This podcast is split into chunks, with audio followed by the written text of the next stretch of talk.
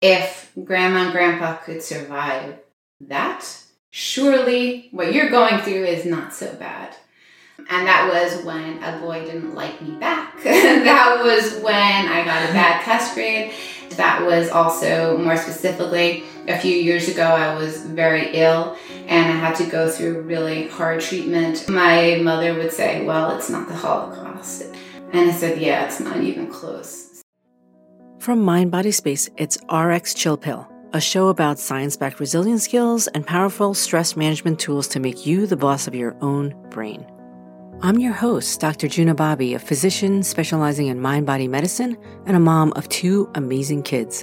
There are three different kinds of episodes one where I interview fascinating people and experts who share resilience tips for the mind, body, and space, another where you'll find short meditations you can do anywhere, anytime to get your daily dose of the relaxation response the complete opposite of the stress response. In the third type, you'll get science backed resilience boosters and antidotes to stress that really work so you can tap into your own brain superpowers and apply liberally in your daily life. Today's guest, Elise Garibaldi, is here to tell us how she draws courage and resilience from her grandparents' story of love and faith in human compassion against all odds. Elise is an Amazon bestselling author, playwright, songwriter, and a stay at home mom to two amazing teen boys. Her very first book, Roses in a Forbidden Garden A Holocaust Love Story, is an Amazon bestseller, and it's ranked number seven on the Best Love Story in Books list by ReviewTap.com. The book is recommended reading by the Holocaust and Human Rights Education Center, and there's even a guide for teachers using it to spark discussion around the Holocaust, heroism, and hope. At the end of this episode, you'll find all the resources and updates on Elise's amazing journey.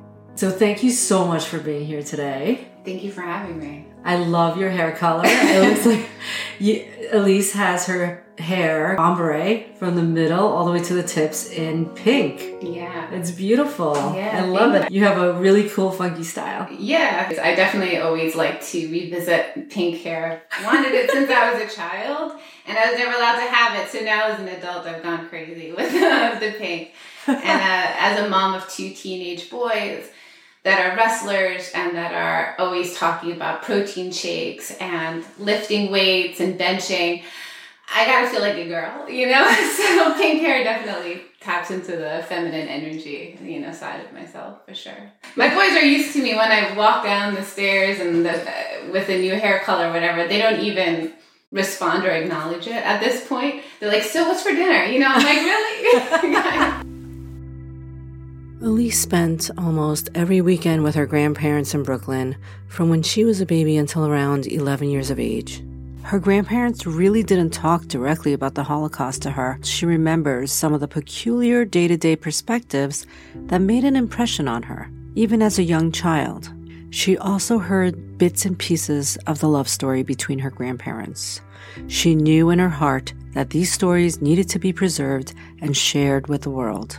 Yeah, so it's about my grandmother um, and her time as a teenager during World War II. Uh, she was German, well, is German. Mostly uh, about how she fell in love with uh, my grandfather. But always hear about these daring acts of love um, that they would express their their feelings towards one another, and they were just so beautiful. And they became my my belief that that was how love exists in the world. So she really shaped my view on the world and, and love's importance. The typical weekend, you're hanging out at her house. What was that like? Yeah, she was really, really sweet. She would cook me traditional German dishes. Um, she wanted to form my Jewish identity. They were very observant. And so we would have Shabbat on Friday nights with you know the challah and the chicken soup and Saturday mornings we would go to synagogue together. And then we just spend the rest of the day until Sunday night just playing with my Barbie dolls and watching Wheel of Fortune and playing Uno card games. I mean, it was just, you know, she would take me to the park down the street. You know, she was just fun. Yeah. She would tell me the stories about when, you know, they would meet. But then I would also hear the stories of, let's say I wouldn't finish all the food on my plate. They said, you can't do that.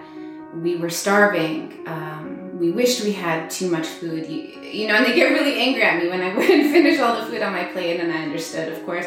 So I would hear about the war. It was a constant. So therefore, I was always very well aware of risks involved with being Jewish. That was at times overwhelming as a child because you didn't really know how to handle it, and it was almost I could feel their trauma and um, that that wasn't their intention. They just wanted me to be aware. Like they said, always have your passport, you know, in case you have to run away, because that was their reality. So they were just trying to raise me with a certain awareness of the world, um, and it worked. Ironically enough, I always ran away from um, the imagery of the Holocaust or from the history, and we were taught in seventh grade about it. And for me, it was a reality and it was a possibility of happening again, uh, with the exception of keeping our passports, you know, um, renewed. and that was pretty much all we ever spoke about in terms of the Holocaust. Of all things that I then wrote this book, and I've spent the last few years of my life spending in Germany and giving lectures to school children and speaking to parliament about it. It's really uh, very ironic. and You just never know where life takes you. Anything else that you remember that allowed you to learn about what they had been through, the kind of trauma that happened, or I was young, so I had a very um, small glimpse, and I think probably more of an age-appropriate glimpse. Like when I saw relatives and they had numbers on their arm, I'm like, "What's that?" So at first they say, oh, so I don't forget my phone number. And then uh-huh. as I got older, they said, no, they put it, uh, the numbers from the camp. So I was like, okay. You know, so it was a very mild form of, of presenting information to me. When you're growing up, yeah. how does this affect you? So I didn't feel I was alone at any point. But that being said, during the high holidays at synagogue, that we were always very well aware that a police presence, an armed police presence was needed. Also, there was always numerous bomb threats at the synagogue. Growing up, that was not unusual. I remember even um, the first boy I liked and kissed. he was a cute Italian boy from the Bronx. We really liked each other. Somehow it came up in conversation that I was Jewish. And he's like, What? You're Jewish? Does that matter? He was done. We had a shared group of friends, and every time he was around me, he would make very inappropriate Jewish jokes. Oh, I really did like him, and, and it was sad, and he really liked me, which was weird. And I even found out many years later, maybe about 20 years later, that he actually, we happened to know someone in common, and he said, Hey, can you take a picture? She's still so pretty and so nice. And that just kind of broke my heart. Why is everything important? than humanity and love. Like, why is something like religion held to greater importance than that? That, that just blows my mind. It's not how what his heart felt. Wow. That, so yeah, it was hurtful though, for sure. And and I met my husband at 16, so shortly after, about a year or two after I met my husband, he's Italian Catholic, and when he saw me he knew I would be his wife, um, but it took him a year and a half to build up the courage. And oh, we okay. haven't been apart one day in 25 years. Your parents, they tell you to date Jewish boys, or oh, that was expected. They, it was expected, but you sure. ju- you just said no. Was there conflict? About that? yeah, that? that was there was a big. I mean, my mom is is great. Like she disapproved. I never made sense to her, but no matter what, she loved me and supported me in everything. Uh, she, uh, without fail. So um, when I said, well, this is the guy, then she immediately embraced him. It was harder for my grandparents. They actually didn't show up to my wedding, which was really huge. Before my grandfather passed away, he said of his whole life that was his one regret that he didn't uh, support me and go to my wedding. And I, I believe that. Did you feel like, why am I always dating outside of my religion? Or was that just something natural to you? It sounds like you're very romantic person. so. yeah, I just really am extremely romantic, and I guess from those love stories of from my grandmother, I just always believed was looking for the love of my life. And so as soon as I found it, I said, "That's that's it." And you were mentioning that you had heard a lot of love stories from your grandmother. Yeah, so it was very beautiful because in their garden they always had marigolds. They're not particularly beautiful, and it was amongst their rose bushes and things like that. And they would always treasure it. And I'd ask why the marigold? What's so special about this flower? When they were in the camps, it was her birthday. My grandfather, he had a friend who worked in the Nazi gardens. When he was tending the garden, he hid it a single marigold in his watering can and brought it into the camp. On the celebration of her birthday, my grandfather not only takes out a marigold for her, and she hadn't seen one in years at that point, and he and his friend actually risked their lives to give her this flower. They could have been shot on sight for doing something like that. But she actually took it back to her, her room and kept it there for a month. And that was so risky because it could be twice a week the guards would come and look for contraband. Those small acts and the hope that they would talk about when they get out of the camp, they would get married and start a family together. That was what allowed her to survive and stay spiritually and emotionally strong through that time. When my grandfather was to be transported out east, uh, they didn't know exactly what it meant, but they knew it was bad. The last evening before he was to be transported out, he jumped into a Nazi garden filled with pink rose bushes. He picked a rose. He said, This is the perfect rose for my perfect girl. Put it in this envelope and dated it. And she still has those same rose petals he had given her almost 75 years ago. That was the inspiration for the title of my book, which is Roses in a Forbidden Garden, a Holocaust love story.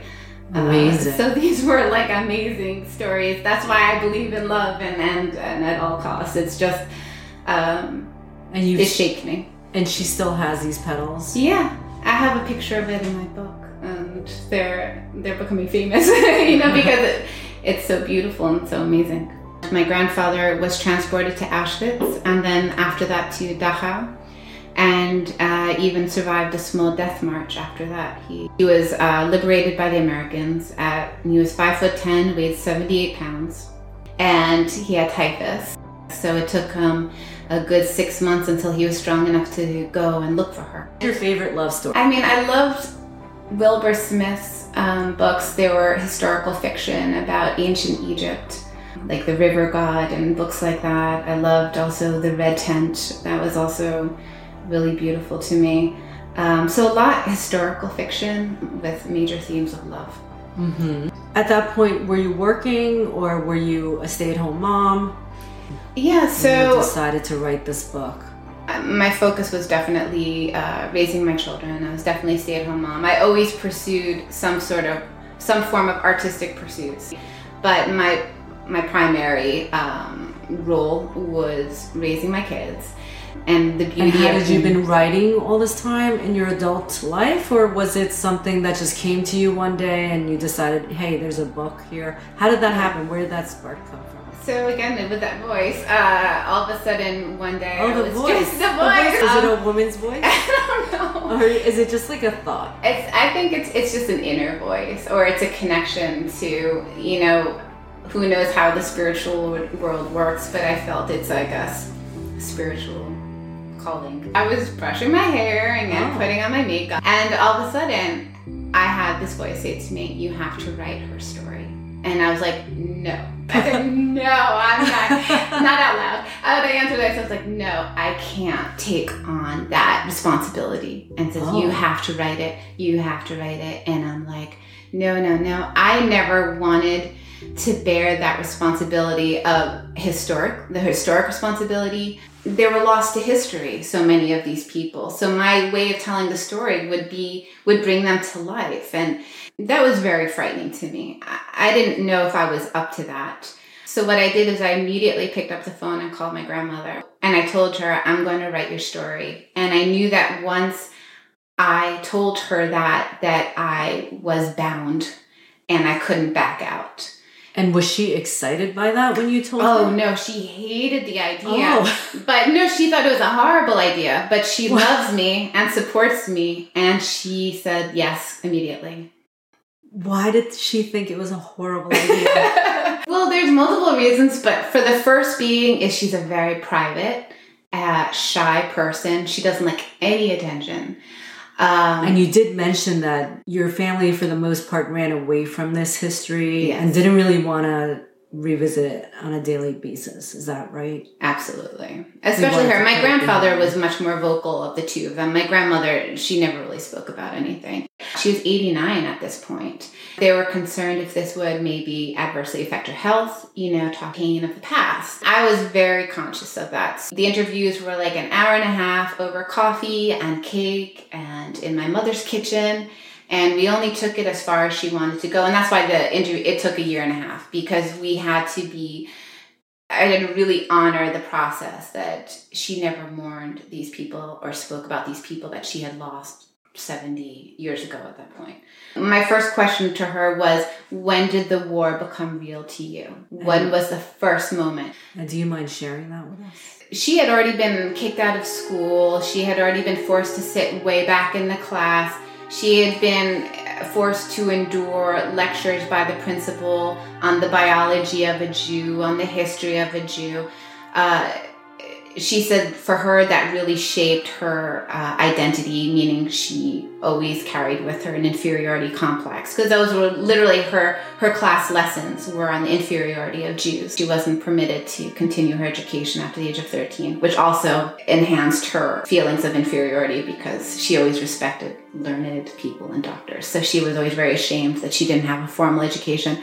But for her, what she said, first time she felt the war was real to her was the night of Kristallnacht, which was November 9th, 1938, when the SA came to their homes and destroyed their homes and took her father away as a as a criminal.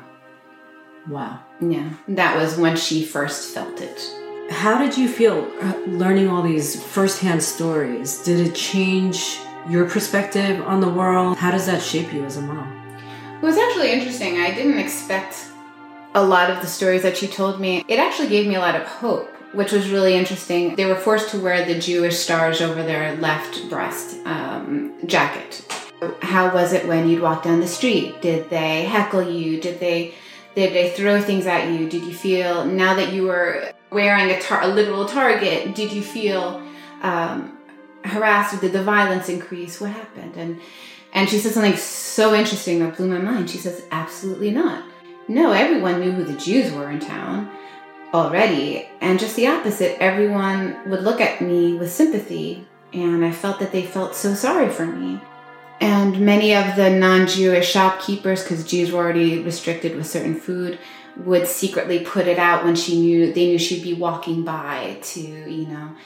And, and there were all these small acts of kindness from the townspeople. And this is in Germany. And she was very clear. She said, Listen, I can't speak for every Jewish person walking around with a star at this time. She said, This was just my experience. Hitler only got 30% of the votes of, uh, of the election. That means that other 70% followed along, right, which is bad, but they didn't believe in it. Um, they didn't support it we can tell this story within those times of Germany's times if they still didn't believe in it. And they're like no but these are the neighbors that my my children would play in their front yard. And so if there's so much humanity there I was like okay we have a lot we can work with. And I actually got very optimistic and hopeful which I didn't anticipate in writing the story what what did you anticipate in writing the story? What was your goal when you heard that voice? Was there any kind of vision of what this story was meant for? I always say that uh, humanity shines brightest in the darkest of nights. Uh, that's sort of my slogan. It's in many of the songs that I wrote for the play I did on this. I wanted to show how beautiful these people were. They share, if they get one piece of bread, which would mean the difference of life and death, they would always share it with strangers. I saw them as inspirational and as like rock stars. I think history has shown them as victims and pitiful. And I just thought that there was a lack of, of representation in that light. And that was my purpose in writing the story in the way I did. Mm-hmm. Right. It's not about Jews. It's about humanity. This happened to have happened to Jews, but this is in our country happened to Black people, and and all sort and all genocide is not exclusive to Jews in Germany. I mean, this is a problem. I was asked, "What is your definition of success?" Uh, with with my work, and I said, when people stop looking at oh wow, look what happened to these Jews. I want them to say, oh, look what happened to these people. Mm-hmm. That's my definition of success. Mm-hmm. Yes. It's written in the style of a novel. I wanted this to be read by everyone, a larger audience. There's cliffhangers and will there, won't they, and, and things like that. But no, everything is absolutely true. So the research, were you able to find documents? Well, with my grandmother's book, it was a lot storytelling. My grandfather had already passed away, but he had written an account of, of his life. So a lot of the information I get of his experiences are from his exact words. And he had one of these weird photographic memories. Well, she actually had the date and the envelope and the rose petals. So actually, yeah, we do have documents of Uh-huh. everything, believe it or not. Uh-huh. There were a lot of files burned, of course, you know, at the end of the war. And did you reach out to these institutions to vet check? I've been working with my mother on this project. I'm very much an artist in the cliche sense of the word, and she's very detail oriented and things like that. So she researched and got in touch with. We have a, a forward from the Leo Baeck Institute by the chief um, researcher, and You had a partner. yeah, my mom's my partner. Yeah, We all need a partner. It definitely helps because it's hard to be good at everything. What happened that switched on your creativity? I actually had written a book before. It was a novel. It came to me in a dream and I started Oh. writing. I couldn't get one literary agent to even return my um, calls or my emails, and I was at a dead end. And I was like, was I a fool? Like, did I misunderstand that? What was that book about? A lot of the same subject matter in terms of racism, discrimination, a lot sexism. It's it's being an outsider. It's also uh, heavily based in martial arts, something I've practiced for more than twenty years. So yeah, I met you in a kung fu class. Right, yeah, down in Chinatown. It was in the backdrop of martial arts, but it's this uh, girl's journey about rising above her limitations and finding her strength and her power in her own way, and which is really not unlike the story that of my grandmother who was told she was nothing and now she's becoming a star. And she's like uh, you know we just had all these interviews and it's gone on the internet and everyone knows her and she's getting contacted all the time. And and it's beautiful that she found her voice and her strength and she's inspiring movements. And she's now 95 she looks amazing. I saw that she's video sharp of her. yeah healthy knock on wood. It sounds like she's gotten over the idea that strangers are going to hear about this book. Oh, well, she had no choice. Yeah, it became uh, just shortly after its release, it became an Amazon bestseller. So she had to come to terms with that pretty quickly. She feels very comfortable speaking to Americans. Mm-hmm. She is still very fearful when the journalists are German. Oh, and you have been traveling to Germany. Yes, correct? which gets her very nervous because So she's not. been going with you. No, Oh, an emotional trip like that, she doesn't feel comfortable. Mm-hmm. Um, she's been back many times after the war. It's not that. Mm-hmm. And you were telling me that they have been very um, open to your book in Germany, Yes. and you actually have gotten a lot more press there yeah. about your writing. Yeah, it was translated there uh, January of this year. It was released. I've really been embraced by members of the government, um, by teachers, by schools. They're actually trying to name the school my grandmother was forced to sit in the back row of and kicked out of. They're trying to name that very school after her, Wow. which is just beautiful. It's such, Mhm. so poetic. But then, you know, there's also opposition. Which I expected a lot more of. I, I was actually shocked at how beautifully we were received um, and again, it it ties in with those feelings of hope when I wrote it. Um, some of them are the children of SA agents, wow. believe it or not, and they're really trying to promote my work. They try to do better and they try to own, but I think they're not even aware of their anti-Semitism. It's just so basic and fundamental to them that they don't even realize it and they don't mean anything by it. And I see that through conversations, and I can actually see when I was speaking to different journalists and different school children, I could see their minds changing right before me. Wow. Like one journalist actually said, Oh, I understand you're trying to come across as normal. And I'm like, Whoa, because I was making a totally different point. And I said, Oh, okay, hold on. Could So- that be maybe translation? No. no, I have Oh, okay. many stories. It wasn't of just this. like you know some German words are just no, because very. he was very ashamed, actually. Oh, he was, And I okay. said, "Excuse me." I said, "No, we are normal. We are people." I see. And then he, his face got red. He's like, "I'm so sorry." I see. He really liked me, and that's what I was like, "Wow." So this is really a lot of it is just a lack of exposure.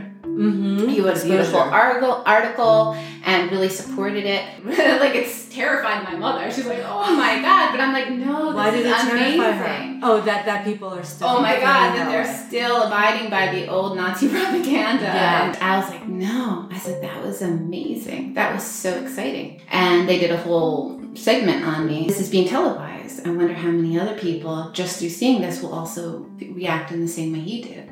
It's very, very rewarding. And it's opposite. I was always running away from it because it was so sad, the subject matter. And now I'm really running towards it because I see how much good it's putting out into the world. From my experience of being around survivors, is that everybody experiences it through their character. For example, my grandmother, she still has such a faith in people and she has understanding and compassion. My grandfather, his experiences were a lot worse than hers. He had tremendous anger Mm. uh, you know, would wake up every night screaming and, and with trauma. Hard to believe that there could be a filter for that kind of experience, though. Like I said, my grandmother still can't believe, like, when someone's mean to me, she's like, no. And I'm like, really, grandma? that shocked you? That's You know? amazing. Yeah, she's really like that. Even though I was raised observant, I, I'm not at all. People asked me, well, then why put them in Hebrew school? Why have them bar mitzvah? And I said, for their Jewish identity, because in my experiences, the world will always tell you that there's something wrong with you because you're a Jew. People are very vocal about Jewish people, and it's usually in a negative light. And I wanted them to really understand who they were as Jewish people and have a very positive sense of their identity. So it was very important for me to expose them. And then as they get older, they can make their own choices in terms of who they marry or if they're observant. But I was obligated to to show them the positivity and understanding of what it means to be Jewish. Well, definitely those um the bar mitzvah and bat mitzvahs. I I wish I was Jewish. I mean, such a wise and amazing thing to do. But they also have an Italian side, right? Yes. So do they A very from that? a very strong Garibaldi, the famous Italian general that unified Italy, is a relative of my my husband. So Oh, they're wow. very very Italian. wow. So they Yeah. have uh, they have history on both sides. Yeah. So do they uh, get in touch with their Italian side as well? Oh my god, especially with the cooking. yes, yes. I don't know if you've seen my children, but they are enormous you know, Wrestlers. muscular wrestlers. Like they're lean 220. I mean, it's unbelievable, and that's really because my husband is like, all right, you know, I love you and all, but you better learn how to cook Italian dishes or else, you know. So I was, I'm so very well, what wins out, the matzo balls or the meatballs? So yeah, well, they love both. For us, like everyone was like, "Oh my god!" One thing is to date a, an Italian or like outside of your Religion. ethnicity and your religion, but another thing is to marry. What about the children? Blah blah. I mean, listen, my husband and I have been together 25 years. We fought, but it was never about religion or ethnicity or anything. That was like the one thing we've never fought. I don't think we've even had a discussion. Like, I mean, Uh-huh. it's like such a non-issue. Is it? It's just like who's taking out the garbage? Yeah, exactly. I always really admire and respect somebody that would actually marry into the Jewish faith, being that you bear a huge responsibility because we are targeted throughout the world. I really admire someone who would take that on voluntarily. That's interesting. Yeah. Did he understand that when he was dating you? Did he have other Jewish girlfriends? I was actually his was first it an girlfriend. exclusive? Oh, Yeah. wow. Yeah. You need to write a love story about you guys. I think that's next. And did his Um, family have any issue with you guys being Jewish or? No, uh-huh. absolutely none. That's wonderful. Yeah. Okay. That was, like I said, it was a total non-issue. We can either focus on the ugliness or the differences, or we can focus on and, and enjoy what people do in a beautiful way and integrate it. I think that's the best way to live life in general. And how is all the sport you're doing affecting the boys? Oh, they think I'm like the coolest thing in the world. It's like, So and I'm like, oh my god, you're teenage boys, and you think I'm the coolest thing in the world. is so great. yeah, they they love it. Do you care about who they're gonna end up with? If they're Italian or Jewish or black or Asian or I don't Is care about anything- really my boys. I mean, in some ways they're similar to me, but in other ways they're just completely different people. Uh-huh. And I've always raised them to just be the best versions of themselves. Whatever works for you. And even my grandmother, she's like, "How do you do it? How do you get along with your children so well?" You know, like because we actually have like a great time together. We really laugh and we enjoy it. And my grandmother's like, "How?" what do you do? Do you never criticize them? I'm like, oh no, I criticize them. Like with love, I feel that's a spiritual thing. I think that's something divine and not to be uh, interfered with. Where do you think you got all of this courage and perseverance from? Well, that's that's a really some of answer. it from gymnastics. oh, that's for sure. Yeah, I Discipline? Yeah, discipline. It's actually that's a very easy question for me to answer because the one thing that my mother did always say in reference to the Holocaust is that if grandma and grandpa could survive that, surely what you're going through is not so bad. And that was when a boy didn't like me back. that was when I got a bad test grade. That was also more specifically a few years ago, I was very ill and I had to go through really hard treatment. It wasn't good. and my mother would say, Well, it's not the Holocaust. And I said, Yeah, it's not even close. So there's no doubt that I'm going to get through this. It's something, it's like a mantra I say to myself all the time. Even when my boys think they're too weak for something, I say, listen, you come from good stock. I'm like, you'll be all right. And they're like, oh, that's true. To survive the Holocaust, you were people that were physically, emotionally, and spiritually very, very strong, Resilient. resilient. They had a joyful life in America. Absolutely. Surrounded by family and friends. The way they had to justify surviving and survivor's guilt was that God selected them for a reason and for a purpose. I guess sometimes it maybe takes 70, 75 years to see what that purpose is. But my grandmother is realizing that now, and she feels really good about what her experiences and her story is now contributing to the world. Mm-hmm. Um, This is hard work, though, mm. right?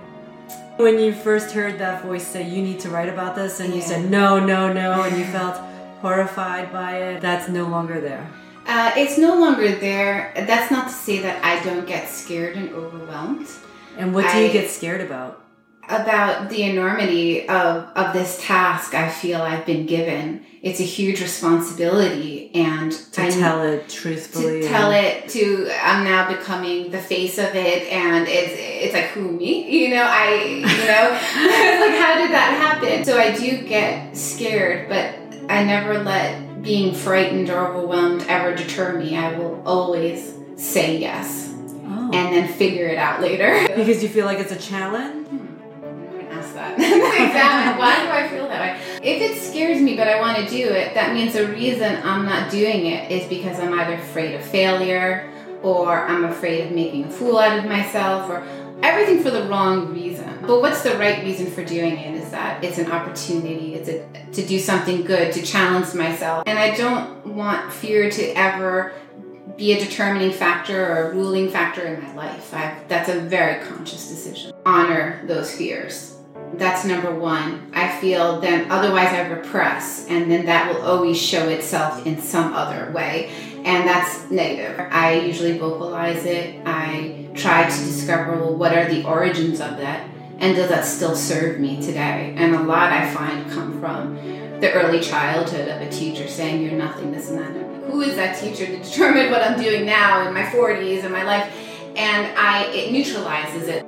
I meditate probably a good 45 minutes every day, not including active meditation. I was taken in at 19 by a kung fu master who really taught me the ways of uh, certain Eastern philosophies. and exposed to so much that I generally just tailor it to myself and what works for me. So it's probably my own brand of meditation, but it's probably a combination of different disciplines.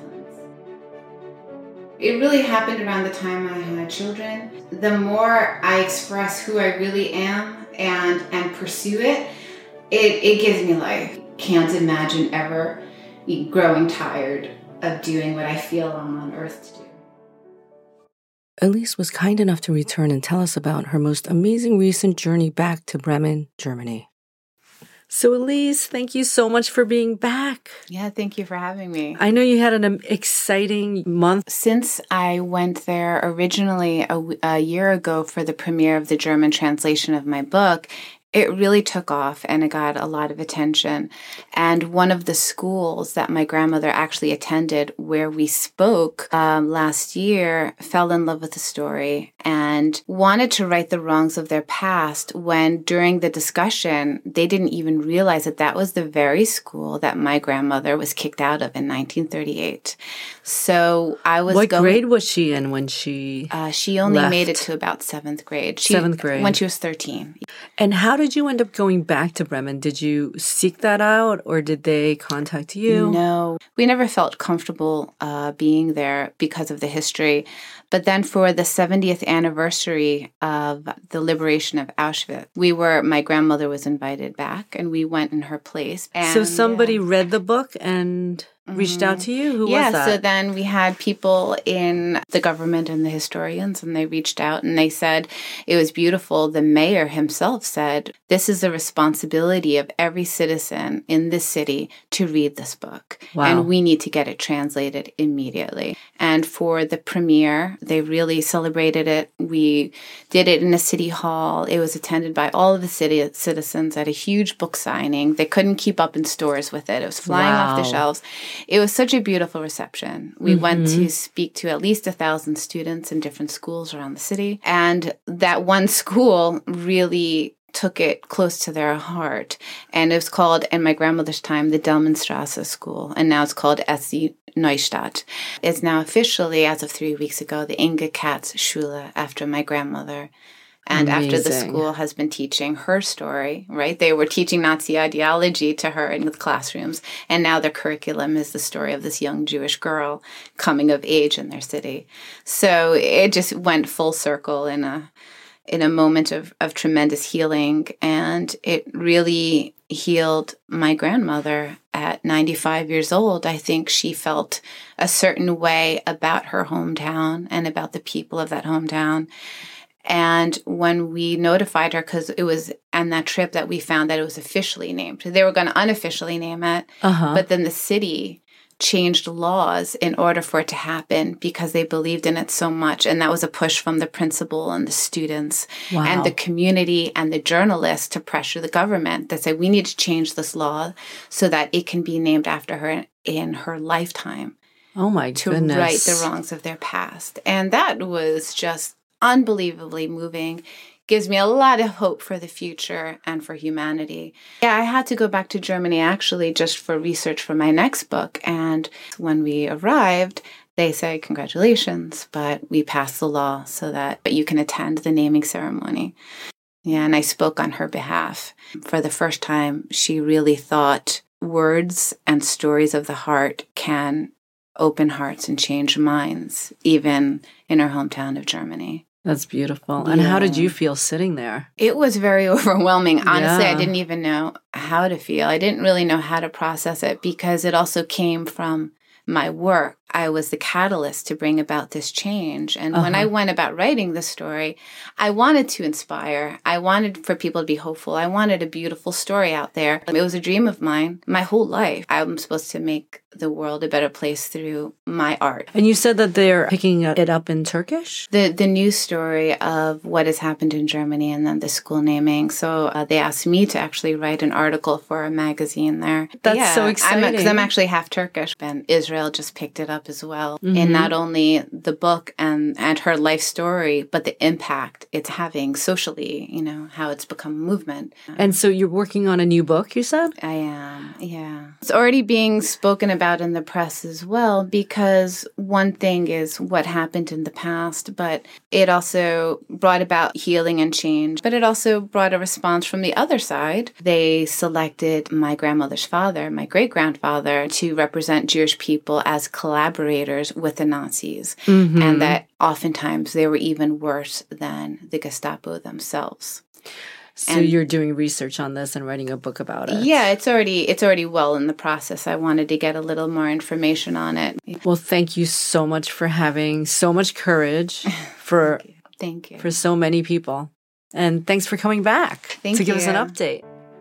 I hope you were as inspired as I was by Elisa's story of just picking up the pen and starting to write, fighting through daily doubts, and having the grit to work for something that was really important to her. If you found this podcast helpful to you, please subscribe, post ratings and reviews, and share it with everyone you know who wants to stress less and do more. This knowledge is really powerful and science based.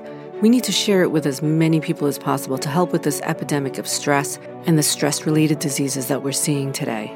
I know your time is gold, so thank you. And I want to hear from you. Go to mindbodyspace.com, subscribe, and ask me any questions and suggest any topics that you'd like to hear in the future. You'll also find episode show notes and resources on the podcast page. While you're there, check out our online school for courses you can take, like Stress Less and Do More series for students and parents, Get Smarter Than Our Smartphones course, and the full on SMART course. SMART stands for Stress Management and Resilience Training. It's a research backed course designed by the Benson Henry Institute for Mind Body Medicine at Harvard Medical School, and I'm your certified provider. Until next time, this is Dr. Juna wishing you wellness.